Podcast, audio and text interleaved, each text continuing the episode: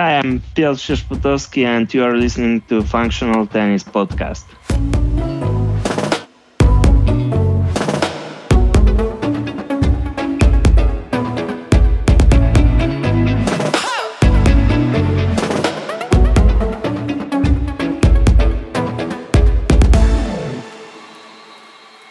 Welcome to episode 70 of the Functional Tennis Podcast. We've a super episode this week with Piotr Sierzputowski, coach of this year's winner of Roland Garros, Iga Swiatek. He tells us all about the Roland Garros journey, how he got into coaching, how he became Iga's coach, and some great insights into Iga and what he feels is important in players moving from the juniors to the senior game. Piotr also purchased a tennis pointer, aka the wooden spoon, from us just before Roland Garros and tells us what part of Iga's game he will use on it at the end of the episode. If you're interested in the tennis pointer, head over to functionaltennis.com to check it out and use the code IGA for 10% off. That's IGA for 10% off. Before we get started, a shout out to our awesome podcast sponsors, Slinger, maker of the great portable ball machine. Okay, let's go. Hi, Piotr. How are you? I'm good. I'm fine. And you? I- am really good. Uh, we are back in lockdown in Ireland now, so no tennis for the next six weeks, which is crazy. But let's talk about you. How's life after the past few weeks? Things must be crazy. Yeah, it is. That's why we decided to go for holidays, all of our team separately in the few different parts of Poland so we are not followed by the people and as the situation with covid is right now we are we are used to wearing masks so we can you know feel feel comfortable. But yeah like you said it's going crazy. People are, are crazy right now about Iga because she's the first polish player ever who won a grand slam. And it was like i would call it unexpected what were the thoughts? I know uh, you with the third round in us open and then you played Rome was first round. So what what were your thoughts going into Roland Garros? You know, it was like Iga made a great preseason this year for this unusual year, let's say. Uh, and it was, I would call it, first preseason which she did from start to the end, like fully healthy, uh, as most of our preparation time was after injury. So this time she was feeling really, really good, really well prepared and everything. So she had a lot of expectation at the beginning of the season for herself, by herself. So it wasn't easy for, for her to understand that everybody did a job and nothing is for free on the court. You have to fight for everything. So beginning was really tough for her. She was really tight, and we went to US, and the result wasn't as she expected after such a great preparation. So then we came came here to to Rome to, to Europe, and she played much better at this time. But say, let's say Arantxa Rus, opponent of her, was like 100% at the day when you have to take this match like really really serious. And if you make few mistakes you're gonna you're gonna let her win. So it wasn't iga's day. She she played way better than in us but again there was a lot of expectation because iga loves to play on clay.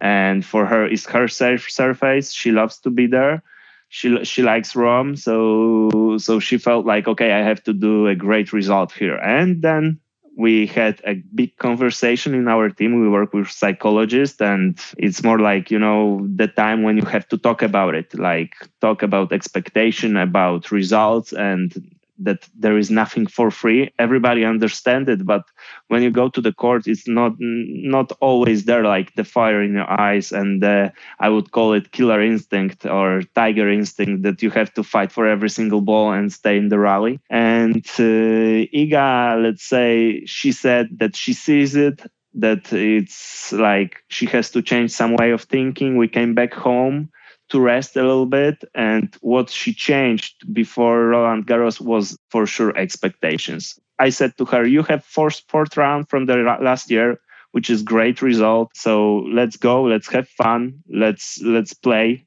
Let's compete. Let's see how it goes, but with no expectation at all. And I think it was like the most important part of of the change between Rome and Roland Garros.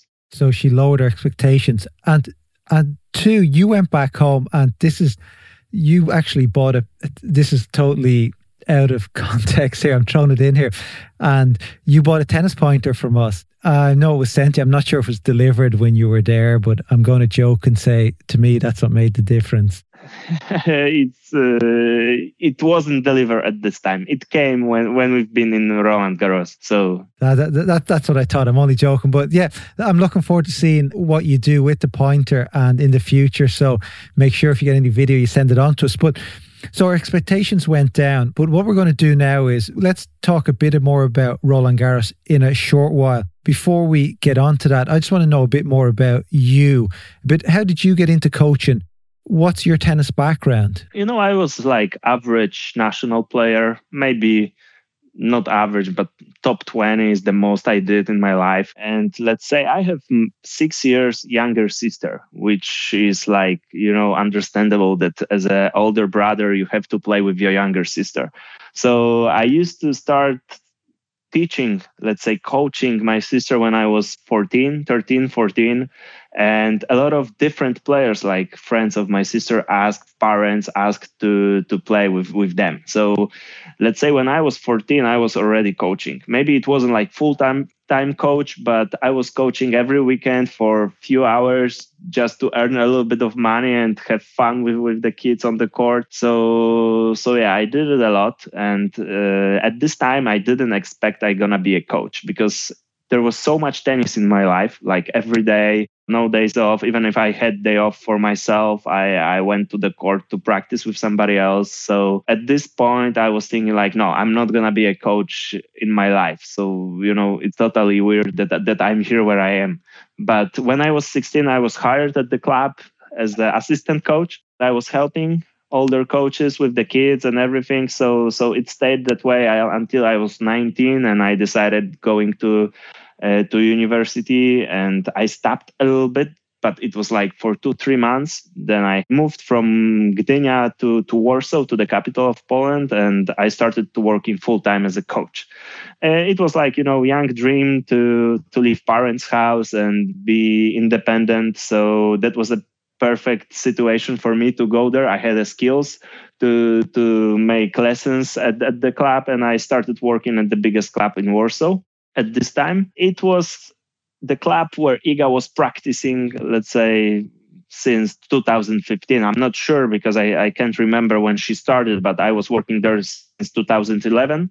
So at the time when her coach uh, left her after 2016 Roland Garros Juniors, when she went to quarterfinal, winning with uh, Sofia Kenin in third round, I think, and losing to Anastasia Potapova in quarterfinal, uh, she she parted her way with with her coach and they asked me to help. So i was there i was young I, I was 24 at the time and i said to my boss like okay i can help them but I don't think I have enough experience to to lead her to the to the great results. So he said to me, "Okay, we're gonna put you on the team like the guy who can go for the tournament in case the main coach cannot go, and let's look for the coach. So you're gonna be there, you're gonna help there, you can learn, you can you can have your opportunity to to learn. So it was great. I I had like no expectation about it, but I was trying to help them with with finding a coach and after two three months they asked me if i can stay with her as um, what i was doing at this time. It was okay for them. She was in the middle of the season.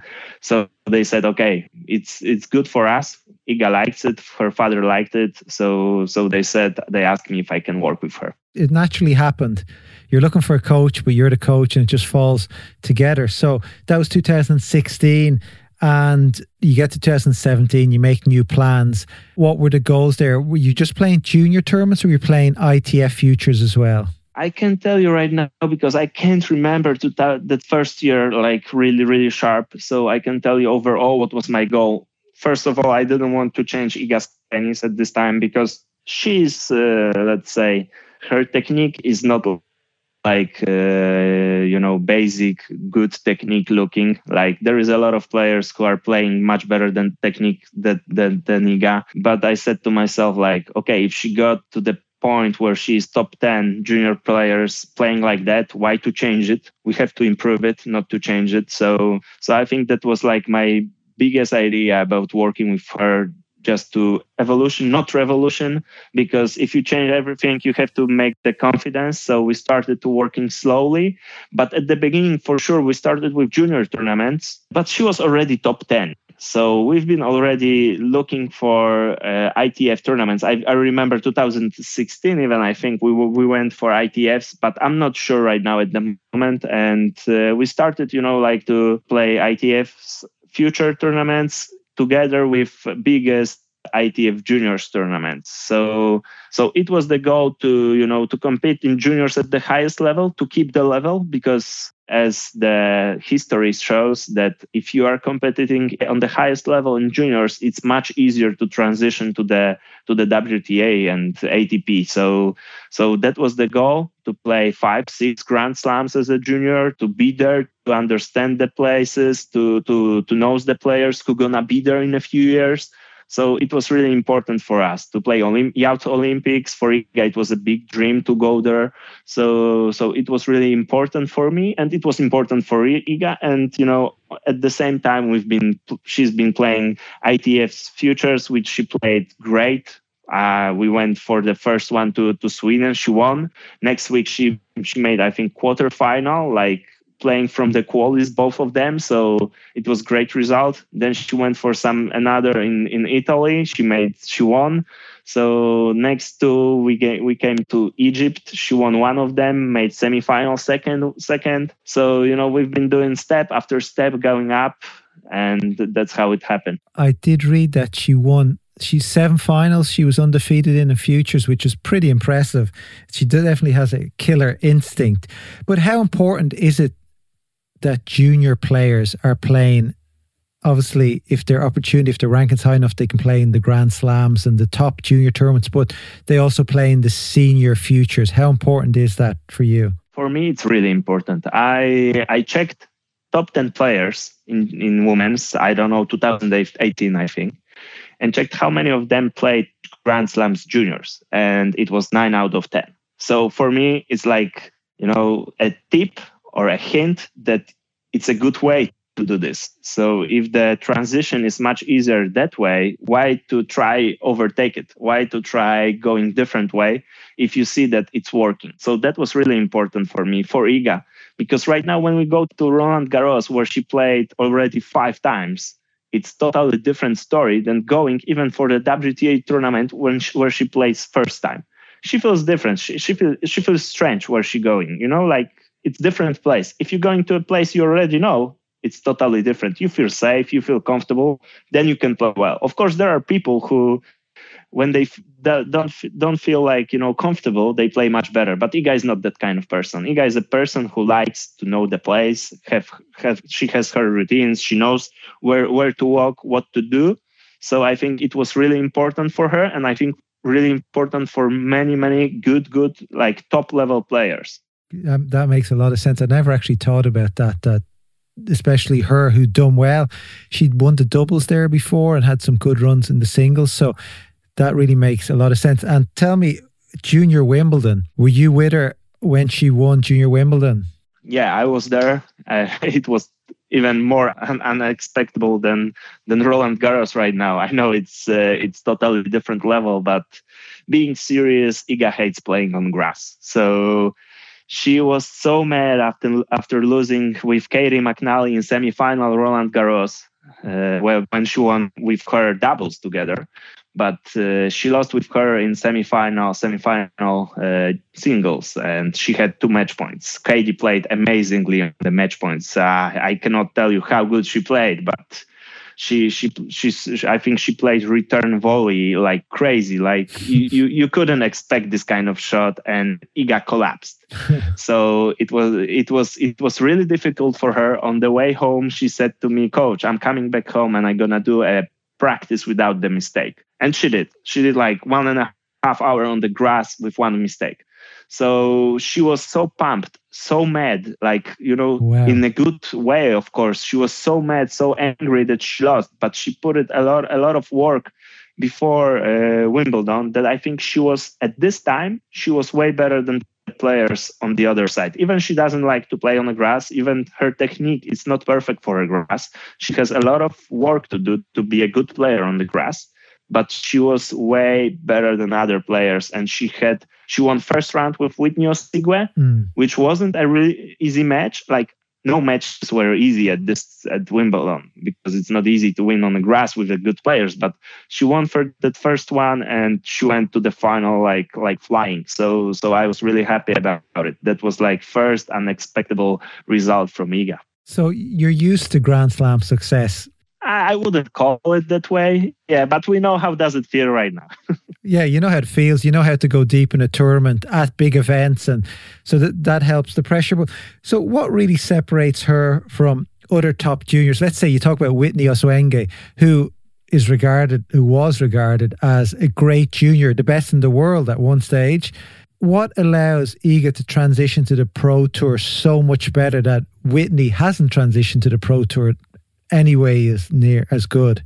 You know, I think expectations. It's not like the level is different. Whitney play a great tennis. She knows how to hit the ball hard. She knows how to run. So there's a lot of players like that. But as you know, or maybe you don't, Iga had only one wild card in her lifetime. So, you know, if you're American player and you have a, you're getting a lot of wild cards, there is for sure a lot of expectation. I wouldn't call it bad, but it's hard to handle it. And if you are not prepared, it's difficult. Iga had to earn everything by herself. Of course, we are really thankful to to to the director from from Ostrava right now because he's the director of the maybe not director but he's organizer of the of the Ostrava tournament at the moment. And uh, he even offered us wildcard right now as we withdraw from the tournament. And that that's the only guy who gave Iga wildcard in the past to ADK in Prague. So she had to earn all her way up to to the place where where is she right now. So I think there was no like expectation from somebody from around you know like society didn't expect her to be such mm. a good player because her way was tough. Like you you know that it was tough for her. She had to fight for everything. So so I maybe it's there there are there are some shortcut, but for her it what worked perfectly and that's why she transitioned so well. Yeah, the, the hard work, that mental attitude really pays off in the senior game. And what else is important? So, when she said, okay, junior career is over, it's all senior now, what transitions did you have to make to her game to make her a force in the senior game? What's important for, let's say, what's important for other juniors out there who want to transition into the pro into the pro game really because the senior game it's so different what's important you know, for me, like if you are really top juniors, your level is already like 400, 300 WTA in, in women's tennis. I'm not talking about ATP because probably it's different. I, I, I wasn't like spectating it, but if you are if you are top juniors, you play around this level. So it's really important to have have a good start. Like pick the right tournaments. I'm not talking like the easiest tournament, but you have to pick the right tournaments, not putting too much pressure. Like don't playing, don't don't overplaying them, like playing six in the row because it's stupid. You, your your body gonna collapse because you are not used to playing at this level so for so long. But you have to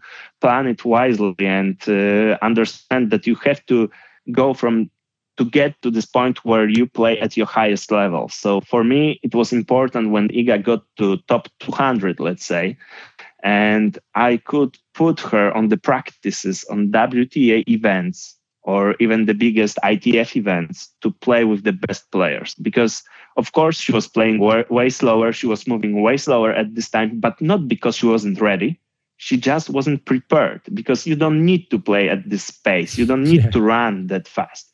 So when you come to the court, for example, Iga played first Australian Open coming from the qualies, playing second round with Camila Giorgi. She was like, okay, she is playing fast. Right now, at this time, I think she can go on the court and fight with, with her with the speed. Like, you know, it's nothing unexpected for her. She knows the speed. She knows how to move right now. Of course, Camila is playing really, really fast, but you know, you have to change your expectation, who you're gonna meet on the court. This is really important because I think it's not like you are not prepared for that. You you're preparing players for playing as fast as possible. You're preparing preparing players for to run as fast as possible. Of course, not everybody gonna play that fast, not everybody gonna run that fast, but it's important to try yourself with with this kind of players uh, on the tour. Not not like only on the matches practicing you know like trying to get good good player one day another player another day. It's really important for me. I think that made the biggest change in iga game. Like we've started to practicing with with these players who she had had get to used to. It's you know nothing special. We did nothing differently. Of course we started practicing faster. We starting start started getting better hitting partners you know different hitting partners but it wasn't anything special. It was just playing with better players maybe not way better because if they are too fast for you you're wasting your time of course. And their time. Yeah and their time exactly. But looking to improve by playing matches are the best practices. And tell me back home in Poland when she was training there with you, what sort of level of practice partners were available to her? You know, we have like variety of really good hitting partners. We have one who is working with me for four years and working with Iga. He's my friend, really good friend. And let's say he if his mind wasn't against him, I would call say that he could get a level like 800, 700 ATP. Okay. So so the guy is pretty playing pretty fast and he's playing flat, you know, as the most girls. But of course, I have hitting partners who are lefty, who has the rankings like 800, 1000, uh, who, who got some ATP points, you know, that, that kind of guys. And they are really happy to practice with us to earn money, to, to have a good time on the court and, and run for with Iga. So, so the variety of the hitting partners in Poland, it's, it's pretty okay. And everybody is hardworking. Okay, yeah. So it is important to have a bit of variety at a decent level, or else you're you're wasting your time a little bit if you're if you're hitting with the same person all the time who's not that good, which can happen in some countries or even some academies. Yeah, it is. But I think you, you can always improve something. It's not like, you know, even if you get weaker hitting partner for two weeks, it doesn't really matter as long as you focus on your on your goals, on your on your technical stuff and everything. You can you can adjust because it's really important to adjust what you got, not not, you know, like being mad because you, your hitting partner is out of shape, for example. Hmm. so it's really important to adjust. It's not easy for me for for Iga because she preferred to have a hitting partner who is playing like crazy. Yeah. So, but of course, everybody loves to playing with people like that. But you have to sometimes hitting partner can have a better uh, weekday. You know, like he's playing shit from the morning to the to the evening, and there is nothing you can do about it. So you have to focus on the things you can actually change.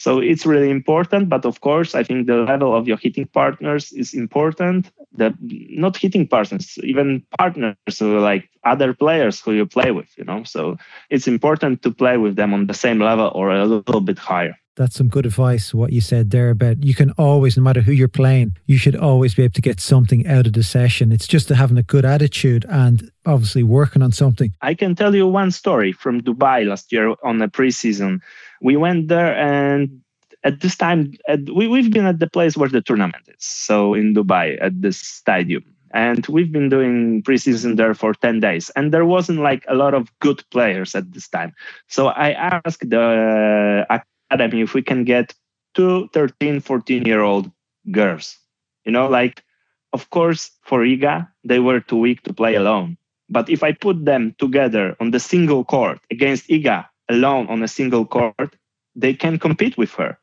So you can you can you know you can change it. You can put these two players. Of course, if I had one and Iga against, it, it would be a waste of time.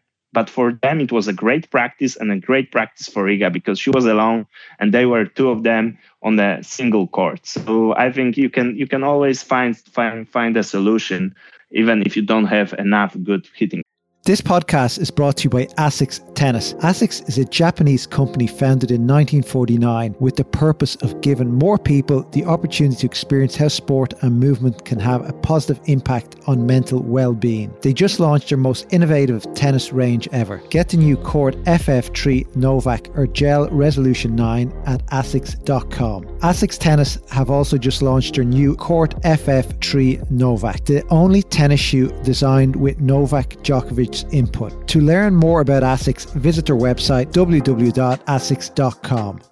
Partners. a quick interruption for two things. One, if you want to know more about the tennis pointer, head over to functionaltennis.com and you can use the code IGA for 10% off. And two, if you like this episode, please leave us a review, share it on Twitter or Instagram or your favorite social platform and tag us so we can say thanks. This would mean a lot to us. Okay, back to Piotr. Again, it's a sign of a good attitude by you, the team, by everybody. And let's say, going into the going into the pro career, the senior career, what sort of team does she have around her? I know you talked about the psychologist. Her name's D- Daria, is it? Yes, yes. We have fitness coach who is a physio too. So so what, two people in one person, which is pretty amazing because you don't have to communicate as much with another person. Maciej Ryszczuk, he was working, he's still working with Timea Babos. So he worked in the past with Sofia Żuk. So he's on the tour for a few years, but he's from Warsaw, from our home city. Uh, so as the quarantine was there, we asked him if he stays at home, could he work with us? And he said yes, and that that's how it happened. Uh, what's more, like we have a hitting partner who is our main hitting partner, like I said, and then we have few more physios who are working with Iga, osteopaths, and I think that's it. That's it, like for the you know regular training week but you know there is much more people around who are working. With Iga like doctors like you know different different things which you have to get used to if you are getting to this level. Well that's interesting you did mention before the call about the whole the red bull test which we'll talk about at the end of this. We'll talk about after french open. That's going to be really interesting. So yeah having a team obviously is really important and the quicker you get that seems to set your body up and your mind up a lot better like with the psychologist, I know you've you got together and you talked about expectations, but what else that goes on with psychologists is really important, and how do they help the player so much in your eyes? You know, it's like I think the psychologist is not necessary, but if you want to be sure that your player is working the right way and it's quicker way, you have to hire him, hire her, him. It's like shortcut. For me, it's a shortcut for mental process which you have to do. So, like you know, growing up, if you're in your head, if you have somebody who can guide you, of course, it can be a coach, but it's never easy to to be a coach. Or, for example, talking about the family stuff, it's never easy because as a coach, we I shouldn't be in a Iga's family, you know, situation. What what is she doing with her father? What are the relations? It's not my job. My job is on the court and with like everything around. But psychologist is somebody who can help not only on the court, which is really important. And I think that made the biggest difference. I think Iga could get to this point where she is right now in two, three next years.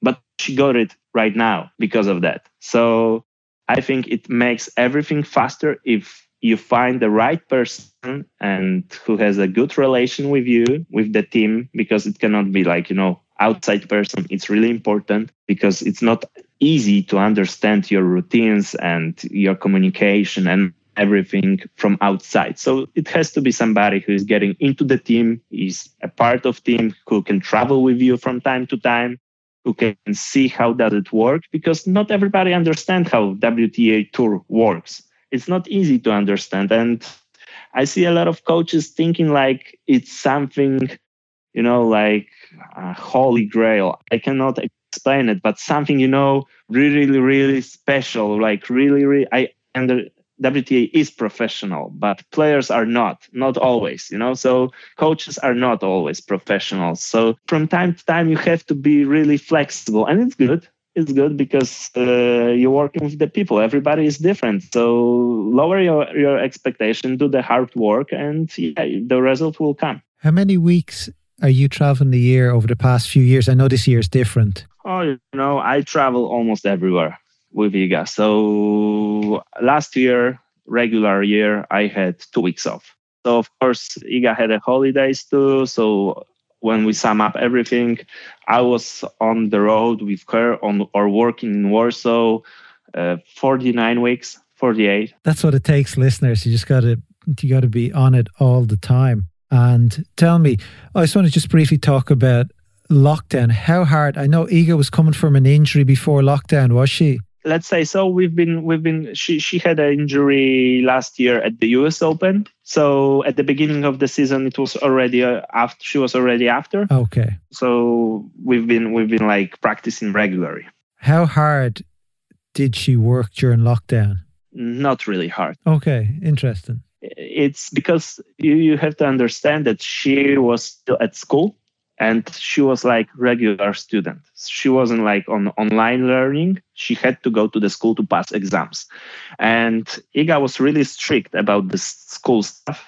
I'm, i wasn't really happy about it because she, I, I was calling her semi-amateur semi-pro. I wouldn't call her full pro player because she was putting much more effort into the school than into practicing. Of course, I understand it that school is only one time in your life. If you finish you can start working as a pro player.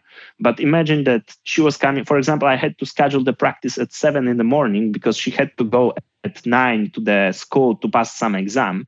And she was coming to the practice at seven in the morning and she said she, she wasn't looking good. I asked her, like, what's going on? Why are you not practicing well? Because I didn't sleep. I was studying. Oh, so I cannot blame her because she wanted to pass good with the exams. And that's what she did in quarantine. She was studying like eight, 10 hours a day. We played like three times a week until she had like her fi- uh, finals at school in, in June, I think. And after that, when we already knew that season gonna start, we started really good preparation. But it was six, seven weeks, nothing more. Well, I suppose they'd probably, if you trained hard for that period of time, for months on end with no matches, you probably would have been burnt out, injured. But interesting about the study, studying, I didn't know that. A bit like Kaja Juvan. Yeah, exactly. We had her on the show. A, a, while ago, and she was telling us how she was studying for exams, and yeah, it's just it, it's good. Look, I think education is really important. Kaja, Iga is a really good friend with Kaja, and they are really similar in in some ways. And the school was really important for both of them. Yeah, look, I, I think that's great and good that it's done now and you don't have to get angry anymore. Yeah, yeah, exactly. Full on tennis now, no excuses. So let's jump right back into where we were at at the start, into Roland Garros. You go in, you have this team meeting, expectations have been lowered. Round one, you play Vondros. Vondrousova. And great win, easy work. What's the attitude then? Does expectations change all of a sudden, or is it just no? Keep everything down to earth. Yeah, yeah, she played a great, great match. Iga already played with her in quarantine time, let's say, some show exo uh, in Prague. So Iga won at this time, so she felt like she can do it. Of course, Marketa is only one year older, I think, than Iga. So we know each other. Like she knows Marketa for many years from the junior tour. That's what I said. Like you know the players. Mm. It's not like somebody you don't know.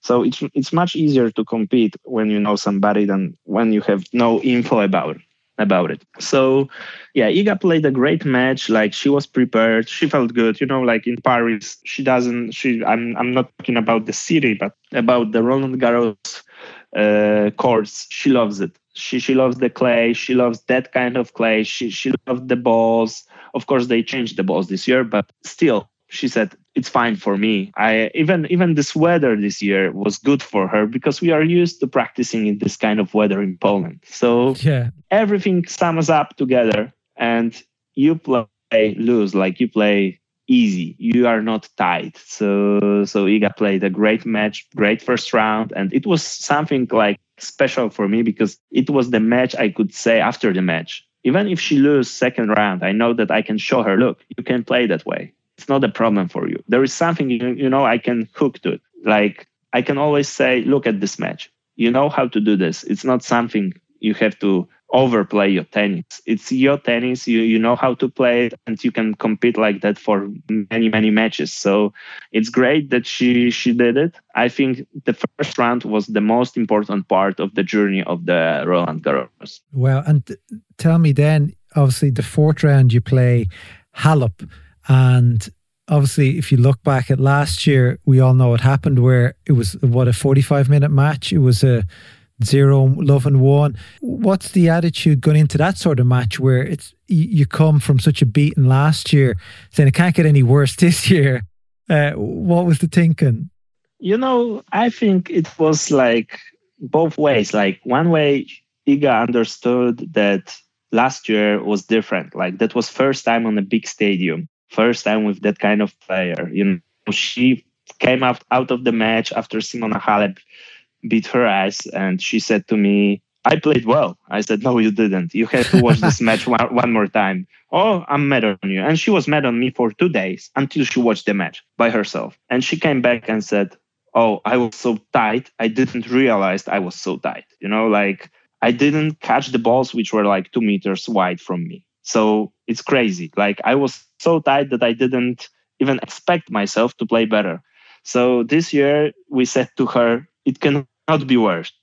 Yeah you you cannot lose in 41 minutes you know like just play your te- just play your game and you're not gonna lose in 41 minutes it's gonna be 47 at least so it's gonna be better than last year so we've been a little bit laughing but i we but we've came up with a really good plan for simona. Iga was really prepared well. Maybe simona didn't went into the match like straight away from the first balls. So it was good for iga but you have to keep digging. If you don't simona will come back. So Iga did a great job after few, three, four games when Simona was trying to get back. So the same in the second set when it was 2-1, I think, and the games were lasting like for 10 minutes. Mm, so, yeah. so of course she did a great job, but it's the kind of matches you have like twice a year. So you cannot expect to play that good all the time. And you have to keep in mind that there's going to be a few matches like this in your lifetime. Of course, I know that she can play better, but it's not like competing on this stage, you know, on this level with this kind of players. And I hope she can win the matches playing not even that good like she played, you know, because it was 6 1 6 2 and she played unbelievable. So let's lower the expectation and play even 70, 80%, um, maybe not 70, but 95% of it. And let's win 6 3, 6 4 every time. It's like the goal of the real good player. Yeah, you're not going to go out and win 6 1, 6 1 all the time. Exactly. So, yeah, it was complete role reversal. It was amazing. I watched I watched the match and I thought it was absolutely amazing. And Trevisan, is there I know we keep talking about expectations and pressure, but all of a sudden, is there more pressure on? You know, there was a little bit more of pressure um, the match before them was really long, so it was difficult to warm up. The weather was bad at this day, like, you know, not everything working well. I'd heard she'd warmed up three times in the day. Yeah, yeah, exactly. Because there was Schwartzman, uh, Dominic Thiem, I think, for so so you couldn't expect them to play short, but you know there was a time in fourth set I think when I I thought everything gonna be finished. So we started to she started to warm up, but yeah, of course, it's kind of you, you cannot you know change it. You cannot prepare for that. So we tried what we we could. She she got into the match a little bit late, but she got and she handled it. And I think it's it's like there is a little bit more of pressure because you are the favorite. So it's different pressure, but I wouldn't call it like more difficult. It's like just different. You have to be prepared for that and and handle it. Yeah, and all the matches I saw, apart from I think a little blip in the final, there was no sign of nerves at all from the outside. From the outside, maybe not, but for me, a lot. yeah. Like through the match, and I think it was like 3-0 first set, and it came to 3-0 and these three games were like terrible i don't know why but she you know started to to making easy easy mistakes i think with her mindset uh, which caused her stiff legs and being tight. So, so it wasn't easy, but it's a final. It's a different story. Everybody says final is different, and yes, it is. Even for me as a coach, if you're playing final of the Grand Slam, it's totally different tournament. So it's good that she handled. It's good that she played that way as she played and she kept you know our tactical stuff which we, which we talked before the match and she won so it's the most important of course there is a lot of things to improve but still if you win nobody gonna judge you and tell me what are your nerves like in the final? Are you biting all your nails? Yeah i, was pretty nervous. I'm nervous every match. If somebody is saying that he is not nervous at the matches, he's lying or he has some trouble with his nerve systems system. So for me, if you put a lot of work into the player and you you know like you're giving a lot from yourself, then you're always gonna have some nerves. One one people one one man will have less, one another will have more, but it doesn't really matter. But on the final, I had like beats 150 beats per minute at at some point, you know. So so yeah I, I, of course, I'm not showing any emotions because it's my job to not show it. But uh, of course, I, I was pretty nervous and I was pretty excited. But after the match finished, trust me, I lost all my energy. I was so tired, I couldn't even be happy. Wow. We all tired that night or? All our team was tired. So imagine that our celebrating of the winning Roland Garros was just eating good dinner and going to sleep. So, so two weeks of hard work. Uh, we have to remember Iga played singles and doubles, so almost every day work. So a lot of emotions every day. So we've been so pumped out that I couldn't believe it. I, I wasn't even able to, like I said, to, to show happiness. It came after two days when I slept well. Slept well. Wow! And were you at, were you at all the doubles matches? Yeah. Yes. Of course. Always. Wow. That I just say, but th- what's the feeling for you? So now, as a as a Grand Slam champion coach, it's like huge. Uh, I would say result for me, and like I said, unexpectable. So so of course it's something special, but right now is the biggest job for me. I feel there will be a lot of pressure from around, of course, not from myself, but even from myself, I feel we have to do a good job right now for Iga. So so she has to keep practicing as she is. My job is to to make another plan which is gonna work. You know, putting some goals for the next year and try to to keep her level as it was on Roland Garros. So it's not gonna be an easy way, easier. So I I feel right now really really happy, but I feel there will be a lot of work the, the bar's just gone up higher. That's all. Yeah. And so just go, quickly running back to Roland Garros, were you at the men's final on the Sunday? Yeah, with Iga was there for one and a half sets, sets I think, and I was there for one set because I, I've been so tired I wasn't able to watch. And did you celebrate it all on the Sunday night, or was it? I saw Red Bull had taken care of you. They seemed to fly off for a few days. No, it was just uh, uh, on our way back dinner at, at their, let's say, HQ. Yeah, yeah. Uh, it, it wasn't HQ, but it was their place close to HQ. Nice. But it was still it was good for for us to to not coming back so fast to Poland. But still, there was some work to do with media for IGA. So it was like 50-50 okay. You know like we've, we've been already really, really tired but it it was some it was good experience. So you're back so you've been back in poland a while you had some media work to do. Now you're taking a few days off. And what's the plan? You talked about the next few weeks you're going to you're going f- physical testing is it? Yeah yeah we're going to to austria to to have physical exams all the tests we can do to check if her body is ready to compete next year if her body what what we need to focus on for the next year for our fitness coach for our physio. So it's really important for us to you know to check if she's healthy and just to be prepared if she if she has some you know risk of injuries uh, not to overtrain her, uh, and then we will go to Nice probably to to test some rackets. She uses I can't remember now. Prince. Oh, she used the Prince, yes, which is unusual. Which is so she goes to is she sticking with Prince? No new contracts coming in. You know, uh, she played with no contract for last two years. Okay, interesting. But so so she wasn't like sponsored by them, but she played as she was used to it. And right now she has some contracts on the table, even from Prince, which is pretty pretty good because we can pick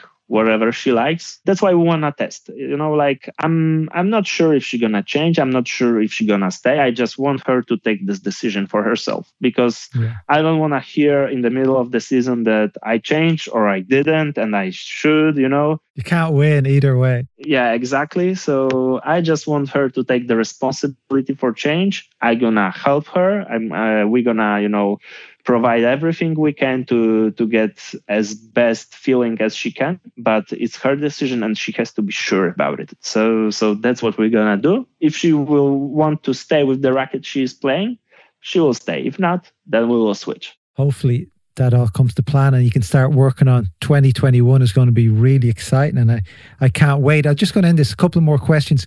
What advice do you have for young juniors who want to who are breaking through to the senior game? What's your number one bit of advice for them? I know we touched on it already, but you know, for me, like really important is to stay healthy. Like no not overtrain yourself, not overplay in the tournaments because of course you will get you can get great results in the short term, but on the long term, it's really difficult to stay that way forever. Pick up, like plan everything wisely. I think planning is the most important part in tennis career. It's the the something which uh, you know divide good players with the average players. Planning and programming as the as the you know like short term. Yeah, very interesting. Rather than overplaying, getting burnt out, you're injured, and there's no run at all. And Question two What were you going to do with the tennis pointer? Because we speak to different coaches about this, and just interested to know.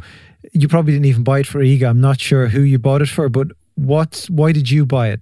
you know I, I, bought it for myself you know because i like to play tennis from time to time but uh, i'm gonna use it with iga because uh, i would love to move her Uh, contact point a little bit more forward. So I'm working on that for a few for a few years with her. It's already it's already been moved a little bit, but I want to prepare her for playing on the faster surfaces than slow hard courts and clay courts, and I want to prepare her for grass season. So that's I think that's a good tool to to improve your contact point being more more in front. And i think it's like one of the tools you can use. So i'm gonna use it. Thank you. That's great. And uh, last question. Who is you do you have a mentor? Who do you look to for coaching advice? Or is it just stuff you pick up on the road or you do a lot of reading? You know i'm i'm trying to get from everybody around. Of course a lot of from polish people like Magda Linette coaches and partner in life. She has a great team. They are always helping. But like, let's say my consult right now is in uh, Cambridge. His name is Nick Brown. I don't know if you know him, but he was no. in third round in Wimbledon in the past. He was a really good player, and he was a coach of our Polish Davis Cup, and he was the captain, I think, of Fed Cup uh, England, Great Britain. So he is like really knowledgeable coach and he's a good person. It's it's like my really i could like one more advice for everybody around the world who is trying to be a better player for juniors. Always surround yourself with a good people. I think it's much more important than skills. And you know like experience it's important to have people who are good and who are willing to help you. So Nick is the person who is really good person and he he's unbelievable eye and unbelievable knowledge about technical stuff. And he's not a person who I'm going to him with Iga and who says, Oh, I like this forehand, let's change it over. No, he's the person who is improving the player. So I love to going with Iga to him. We invited him to class and he is like somebody who is helping us in the process. Great. Well, thank you for that. That's great to hear.